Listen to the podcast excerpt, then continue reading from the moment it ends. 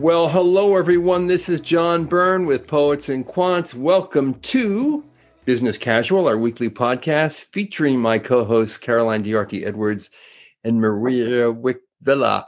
And Maria is, of course, the founder of ApplicantLab, and Caroline is the co founder of Fortuna Admissions and the former director of admissions at INSEAD.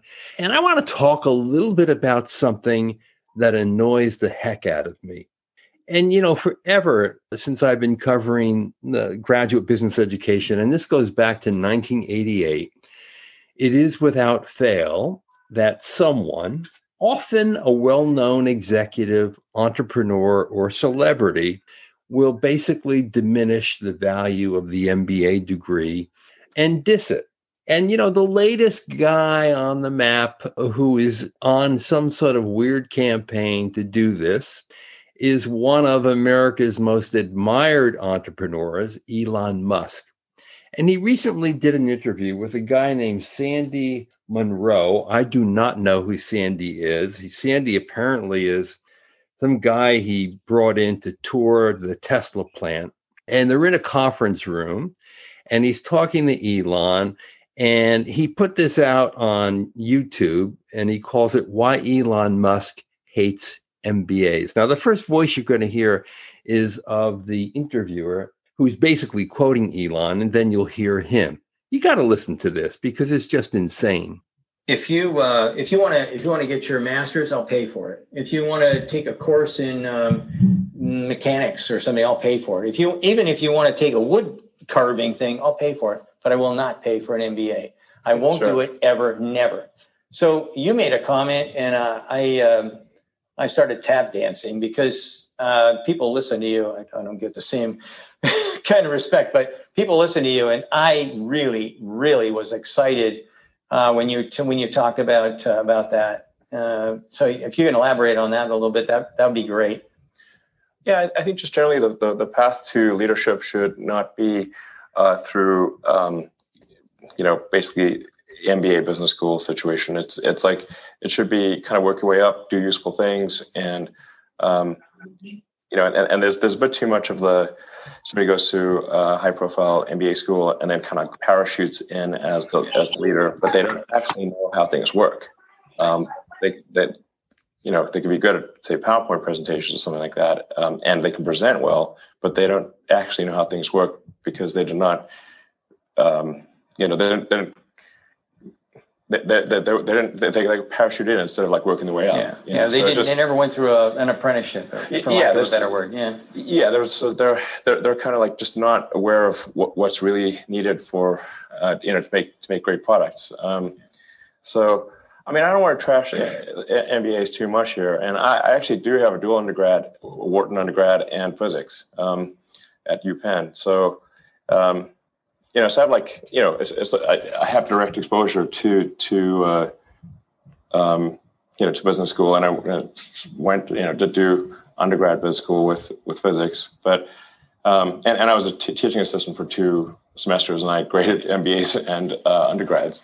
Um, so, uh, but I, I, think it's just a little bit too much. Like, like people look at MBA school as like I, I want to parachute into being the boss instead of earning it, and like I don't think that's that's good. Like, yeah. Okay, so uh, I don't know how many MBAs today really expect to parachute into a business and be a boss immediately. I haven't met any of them. Caroline, have you met them? What strikes me, John, listening to that tape is that um, actually he sounds quite embarrassed by what he's saying. I think you know he he must realize how undermining it is to say that when he has so many MBAs on, on his team and you know critical to to the success of his business. So no, I, I mean, of course there are there are MBAs out there who are arrogant or who are too full of themselves, as there are plenty of people like that who don't have MBAs. So, you know, you can always find someone to shoot down, but I don't think, you know, it's a general trait of people who've been to business school that they expect everything to be given to them on a silver platter and don't expect to have anything to learn when they when they take up their post MBA position. And I should point out that if you did a quick check of LinkedIn profiles, you would find that there are nearly 900 employees at Tesla alone with MBA degrees. They include the CFO of Tesla, the CIO of Tesla, the head of global business operations, the head of operations in, in Elon Musk's energy business, and more. And yet there he is out there bashing. And I agree with you. He, he, he almost feels a little uh, like he's gone too far, right? Mm. yeah, I think so. I think so. I mean, a way to motivate your staff, right? By exactly. dissing their background oh yeah, they do good PowerPoints. That's nice. I would love for all of the MBAs on the Tesla staff to just be like, from now on, all we do is PowerPoints. Like you wanted, I'm sorry, you wanted that analysis on how to hedge your currencies and other. Nope, sorry, I'm only creating PowerPoints. Sorry. and the media loves this stuff. You know, I, it's because uh, the MBA is the most popular graduate degree in America. More people get it in any given year than any other graduate degree. And if something is that successful, you know, a contrarian point of view is news of one kind or another. And so these naysayers, whether it's Elon Musk or whoever it is in any given day, Sheryl Sandberg, believe it or not, the Harvard MBA, who's COO of Facebook, has also said some less than positive things about the MBAs. It's going to get news. It's going to get get attention. Why? But why? Why do you think there's this, I don't know, this thirst almost to attack a degree that has helped a lot of people change their lives and has had a lot of positive good? Maria, what, what do you think it is? Is it jealousy? I mean, I don't know if it's if it's jealousy, but I definitely think, like you said, it's it's people always want to bring down whoever or whatever it is who's at the top right now right? Like if, if we were talking about a far less popular degree, like say a master's in accountancy, like you don't really see a lot of headlines being made about like somebody said that a master's in accountancy is a waste of time, right? It's not really going to generate the same interest. But since so many people get MBAs and since it is such a you know, and, and, society in general loves to malign the MBA, right? Sort of think of the stereotype of the Wall Street baron coming in and kicking the little old lady out of her home, or you know, that sort of that sort of sharp elbowed capitalist, right? So it's it's it's fun to to hate MBAs in general, and I think Silicon Valley in particular. There, I mean, look, there is a lot to be said for learning by doing right? You can study entrepreneurship all day long. You can even do a little, you know, field project where maybe you try to set up a company. You spend three months trying to set up a company while you're in school. It's nothing compared to the real thing. And you're going to learn a lot from actually doing it. So I think that that's where a lot of that that anti MBA sentiment comes from in Silicon Valley. But there's no doubt, as we've said many times here before, there's no doubt that the fundamental education that you get is going to be valuable. And and as Caroline, you know, as, as both of you pointed out, like it it sounds like he starts off saying it to try to generate that buzz. And because if he said, I think overall the MBA is pretty good training, although there are some of them who are jerks. That would none of us would be talking about it right Absolutely now. Absolutely not. Right. Exactly. So by saying, "Let's, "Oh, I hate MBAs," and then even he had to admit, like, "Well, actually, I mean, I did do a dual degree." If he thought that the business education were not valuable, you know, I I I looked it up just to be sure. You apply for the dual degree at the end of your freshman year at Penn, and then you spend the next three years do it. And so if he if he hated, if he thought, oh, formal business education is a huge waste of time, he would have never applied to get into the Wharton undergrad program, and he certainly wouldn't have seen it through to completion. Um, and so I feel like it's it's easy to say like, well, I don't need an MBA. Well, because you already got equivalently or you know significant amount of the same education as an undergrad as an MBA for who didn't study business as an undergrad would get in their MBA program. So I think it's easy right. to sort of say like, oh, it's it's terrible, but boy oh boy, I bet he has certainly leaned upon some of that education that he got throughout his career, perhaps even subconsciously, but it's somewhere there in his brain and I'm sure it has helped him in a way that had he only majored in physics, perhaps he would not have made some of the business choices he made. Yeah, that's really true. And I bet you he can put together a good PowerPoint presentation because he's certainly gotten a lot of investment money over the years from yeah. investors. And you can't get money from investors unless you put together a really good PowerPoint. that's for sure. Well, shame on you, Elon Musk. That's all I have to say. And my God, I am amazed that you are not more articulate than you are. As brilliant as you are, as successful as you are, I would have thought you'd be far more articulate, wouldn't you? well, I think he felt very sheepish about what he was saying. I think part so of the too. issue. He all wasn't right. too bad on Saturday Night Live, though. I don't know if you guys saw him. No, I didn't. Uh-uh. He was he did okay. So we can laugh at him both for this and then we can also laugh at him for SNL. Fair enough. Hey, now is the time when I am seeing in, on social media all over the place people who are reporting their great news of being admitted to this school or that school and graciously thanking people who've supported them and encouraged them along the way, whether it be friends and family members and even employers who who helped in their professional development. We we did a little piece on this last week on a number of applicants who went to LinkedIn to thank publicly their employers for the opportunities they were given to to grow professionally that contributed to their acceptance at uh, really good schools. And there's a meme circulating these days out there from someone uh, anonymous, but what's kind of cool about this is the person was rejected by Stanford and they include the rejection letter in the meme. And then 20 days later, uh, later was accepted by Harvard Business School and also include their acceptance letter. So you can see in this meme not only how Stanford gently rejects a candidate, but also how Harvard uh, embraces one. You know, the first line of the Harvard acceptance is the answer is yes, exclamation point with yes all in uppercase. Stanford simply says, unfortunately, we are unable to offer you admission. but even Stanford is very gentle about it. You know, uh, they actually thank uh, the rejected applicant for the privilege of reading his application. And then next to the letter of rejection and next to the letter of acceptance are photographs from a soccer match. And in one picture, you see really the agony of defeat right next to the Stanford rejection letter. And then you see the thrill of victory photograph in the right adjacent to the Harvard Business School acceptance. And I wonder for the two of you who, after all, take this journey with so many people over the years who get rejected, who get accepted. Uh, and I imagine that both of you vicariously experience both defeat and victory at times. And I wonder if you could tell us a few stories about you know, um, the thrill of being accepted and the agony of rejection. Maria?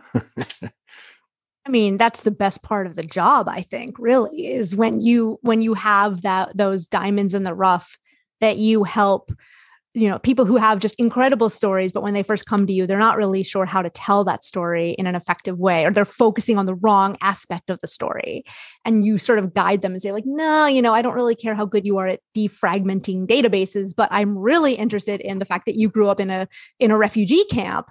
Uh, let's talk about that instead. And so you you do get to meet some really incredible incredible young people through this job. And so when when we help them focus that story and tell it in a way that resonates with an admissions office? And the answer is yes. It's the best feeling in in the world. It's it's really exciting. And it's funny because in general I, I tend to you know dinner time conversation and even more so this past year since we're all we were all been stuck at we've all been stuck at home I, I will tend to be like, oh yeah, the the so and so, you know, I'll, I'll have shorthand for for candidates that I work with that I particularly like, and so you know, my son will be like, oh, so what happened to that that person from South Africa who was whatever, and I'm like, oh, she she got in, or or whatever it might be, and so it's it really is it's fantastic, um, and of course, it's also equally devastating when you meet someone and it's just i mean at a certain point it comes down to luck. At a certain point it comes down to numbers and the fact that there it is impossible for a business school to have infinite number of seats. And so when someone that you've cheered on through the process does not get that good news of course it's it's really devastating.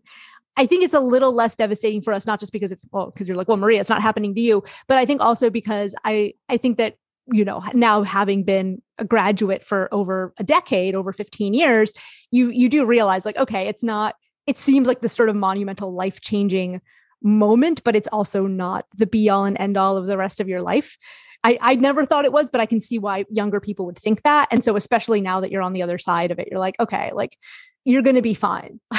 like, I know it stings. Take a weekend, watch movies, eat Ben and Jerry's, drink some wine like you know what i mean like grieve grieve the bad news but also realize that in many ways this is you're you're going to end up okay. You're going to have a great life. There's all you can always reapply. By the way, I've had many people who the first time the answer is no, and the second time the answer is yes. So, but yeah, definitely, it packs a punch either way. Yeah, totally. Caroline. Yeah, for sure. I, and that's one thing, as Maria said, that I really love about the work that we do. Because when I was at INSEAD, you know, dealing with so many candidates and actually very rarely meeting them in person, you know, we would call people and give them the decision, and it's it's wonderful to be able to pass on that news. But it doesn't have the same impact as when you really know that person um, as an individual and you've been with them on the journey. So that's something that I really love about what we do. Is you know often we work with people over several months, even sometimes years, right? And and you get to know people really well during that process. And it is it is an uh, often an emotional roller coaster. So it's hugely rewarding when when you know when they do achieve what they've set out to achieve. And it's a great honor i think for us to be to be part of that journey. So so that's something that you know it always gives me goosebumps when when our clients get in and, and you know they, they achieve that. And and I, I guess the ones that really stick in my memory you know it's sometimes the candidates who've just really been up against the odds right? So it may it can be candidates who coming from emerging markets and you know they've come from a very humble background and they've managed to you know they've studied super hard to get into a great school for the undergrad and they've you know had to just put everything into getting to where they are. And then to get into a top international MBA program. You know for someone who's coming from India or from from Latin America or you know a, a lot of the emerging markets to have that opportunity to go go to world class business school and get that platform that you know will just be a tremendous springboard for them to open up doors that would otherwise have been closed. And and um, just it, it's completely life changing for them and for their families right? Because often sure. they're supporting a whole network of people back at home. So um, that that's that's really tremendous. And and we, we had a client recently who had uh, come from a very very different in, in the us but very very difficult family background. And you know there's hardship all over the world right? And he had basically as a child raised himself because he had no responsible adult in his life. And you know he managed to get himself into a decent university but not you know a tier one undergrad program but then you know worked his way up and managed to get into get into a good job in finance and is now heading off to Columbia to do for, for business school and you know, it's so rewarding to see people like that who I have such admiration for, given the background that they have, um, you know, the, the different paths they could have taken in life, right? And how how much you know the the dedication it requires to to pull yourself up and and make those kind of things happen if you haven't had the privilege of you know a, a supportive family um, investment in your education from an early age. You know i have a huge admiration for, for people like that. And and so you know it, it it's wonderful to see them you know making those successes happen. Yeah I, you know i love these stories of people who who make it despite all the odds that you would think are against them and we just ran today in fact and you can go online and see the story and i encourage you to read it because to me it's an incredible inspiring tale of an applicant who basically you know, went for the stars and collected them all. He was accepted at Harvard, Stanford, Columbia, Berkeley, Wharton, Yale, and he is going to Harvard in the class of 2023 in the fall. But more than his success is his story. When he was five years old, his mother left the house and was murdered, shot 16 times on a Miami street. He was essentially orphaned and then the subject of a custody battle. Even worse, he was called to testify as a character witness in the trial of his mother's killer. But through it all, instilled by his grandmother was one key lesson it was that school matters. And this young man went off. He got an undergraduate degree in accounting from the University of Florida. He got a master's in accounting from the University of Southern California. He worked for two major global consulting firms. And now, lo and behold, He's been given admission to six of the most elite business schools in the world. And you know, you you read this and you say, "Oh my God, how was he able to be so resilient? How was he able to keep positive uh, through all of that?" So, you know, it, it's a beautiful story and uh, it puts a real smile on my face. And I'm sure the two of you probably have similar stories and have been involved in, in, in people who, you know, have been dealt some bad cards in their life, but they've made the best of them, like the one you just mentioned to Caroline who got into Columbia. It's it's really remarkable. And those stories should inspire everyone out there because we know this is a grind to get into a really good school and it takes a tremendous amount of effort. But boy, is it a wonderful uh, sort of reaffirmation of all the hard work that uh, people have put in to actually make it. It's really amazing. You got to read the story. It's called Harvard, Stanford, and Wharton all say yes to this inspiring applicant. I think the headline undersells the story, to be honest. it's amazing. Yeah, it really is amazing. Well, hey, thanks for listening. Elon Musk, cut this stuff out, man. You know, grow up. Uh, don't s- stop hating on the MBA, will you? This is John Byrne with and Quants. You've been listening to Business Casual.